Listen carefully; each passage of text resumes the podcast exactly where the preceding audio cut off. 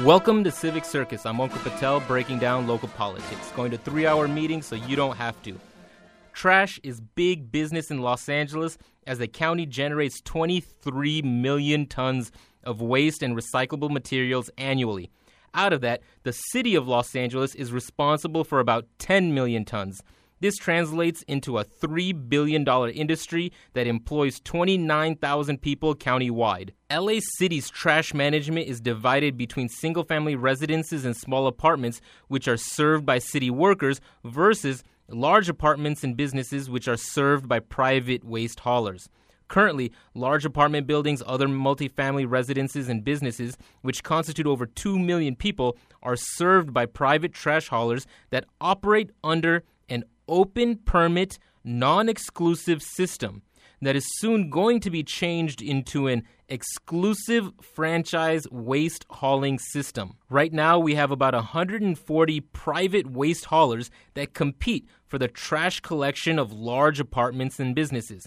The new plan will create 11 franchise areas in the city, each area being serviced by a single waste hauler. Environmental organizations and unions have lined up to support this partial monopoly, while business interests, waste haulers, and city watchdogs are lining up opposite. Each group has its own reasons for taking their respective positions. Diverting waste away from landfills to recycling facilities or other alternative methods of trash disposal has wide ranging impacts on air quality, pollution, and sustainability. Environmental organizations believe that having a single operator will create efficiency and raise our current waste diversion rate of 65%, which is actually the highest in the USA for large cities, to the goal of 70% by 2013. Unions are claiming that that the new plan will promote better working conditions and increase worker safety. And finally, politically connected unions are going to be in a prime position to pick up the exclusive contracts that will be doled out by the Board of Public Works. The current trash fees are determined by competition and what customers are willing to pay but the new system would give that power to the city's Board of Public Works. The Department of Public Works is the city's third largest department with over 5,000 employees and an annual budget approaching $2 billion.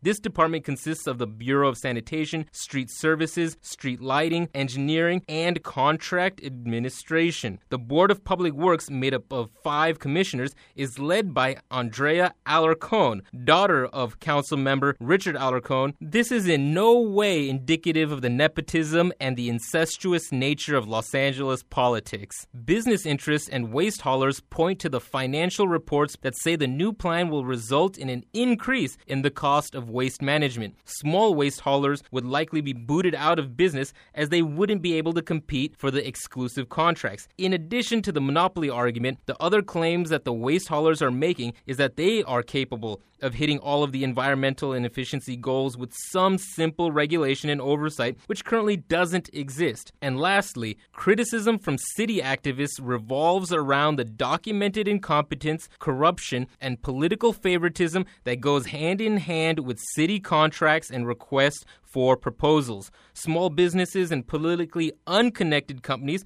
will likely be marginalized.